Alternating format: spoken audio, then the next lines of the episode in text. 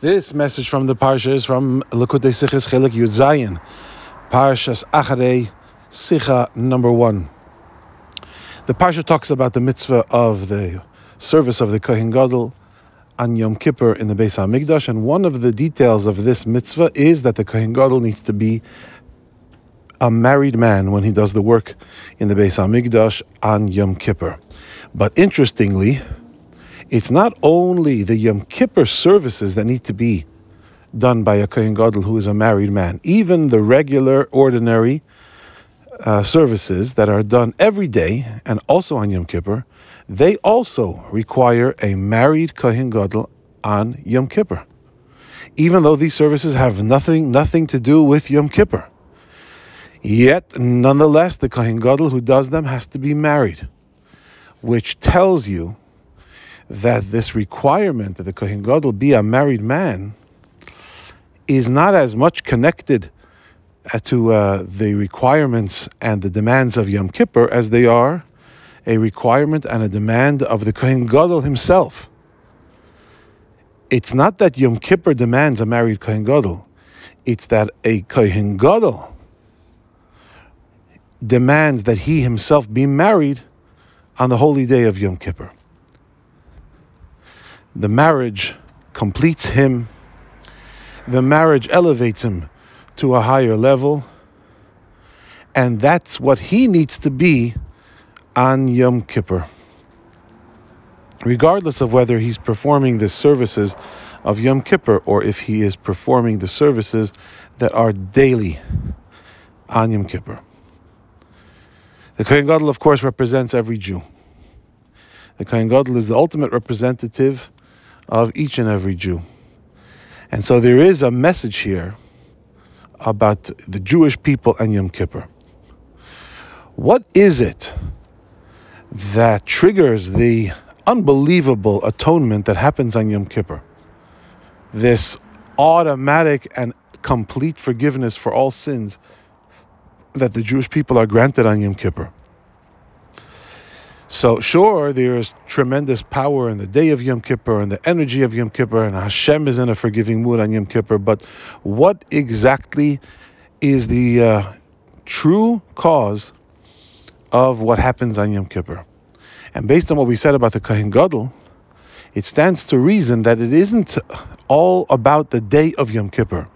It's also about the Jew. It's not like the Jew happens to be in the right place at the right time and gets forgiven because Yom Kippur is an awesome day. This forgiveness comes as a result of who the Jew is, not only because of what the day is. Because of the fact that a Yid and Hashem are connected in a way that runs to the core of both of them, it's that special connection that a Yid has with Hashem that brings out this power on the day of Yom Kippur. And it's not because of anything that the Yid did. It's not because of an amazing achievement that the Jew accomplished. It's because of who the Jew is. Just like of the Kohen Gadol, it's not about the day of Yom Kippur or the service that he's doing. It's about him. It's about the Kohen Gadol himself. That's why he needs to be married. And it's about the Jew himself or herself. That's why he or she is forgiven on Yom Kippur. So we find that Rabbi Akiva, in singing the praises of the Jewish people, he says, Ashreichem Yisrael, how fortunate are you, Yidden, that Hashem cleanses you like a mikveh cleanses an impure person.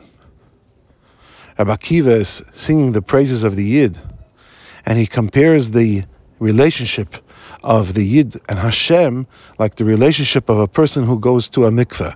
The mikveh purifies the person, and Hashem purifies the Jew. But Rabbi Akiva says Hashem purifies you like a mikveh purifies an impure person why does Rabbi Akiva have to say an impure person? Obviously, if a person is going to the mikveh, he's got some issues with purity. Why does Rabbi Akiva have to highlight that? Because Rabbi Akiva is trying to convey this idea that the desire that Hashem has to forgive a yid is so intense, it's so strong. Hashem will forgive, Hashem wants to forgive a Jew, under any circumstances, even a Jew who comes and says, I only have the presence of mind, that the koyach, I only have the tshuva in hand for some of the things that I've done wrong. I'm not changing completely 100%. I'm not becoming a tzaddik gomer overnight. I want to apologize for a few of the avedas that I've done. Hashem runs to forgive him. Just like a mikveh that purifies a person, even a person who, on certain levels, will remain impure after he comes out of the mikveh like a person who goes to the mikveh to attain a certain level of purity, but needs to do other things in order to complete that purity after the mikveh. Yet the mikveh doesn't wait until he or she is completely pure to do the purification that the mikveh can offer. The mikveh will purify unconditionally. Even somebody who, on the way out of the mikveh, is still tummy, the mikveh still offers purity. A yid who comes to Hashem and says, I want forgiveness Hashem forgives. Even if it's only a partial purity, even if it's a purity for somebody that's still tummy on the way out, it's not it's not the forgiveness that's so special. It's the Jew that is so special, and that's why the forgiveness is there.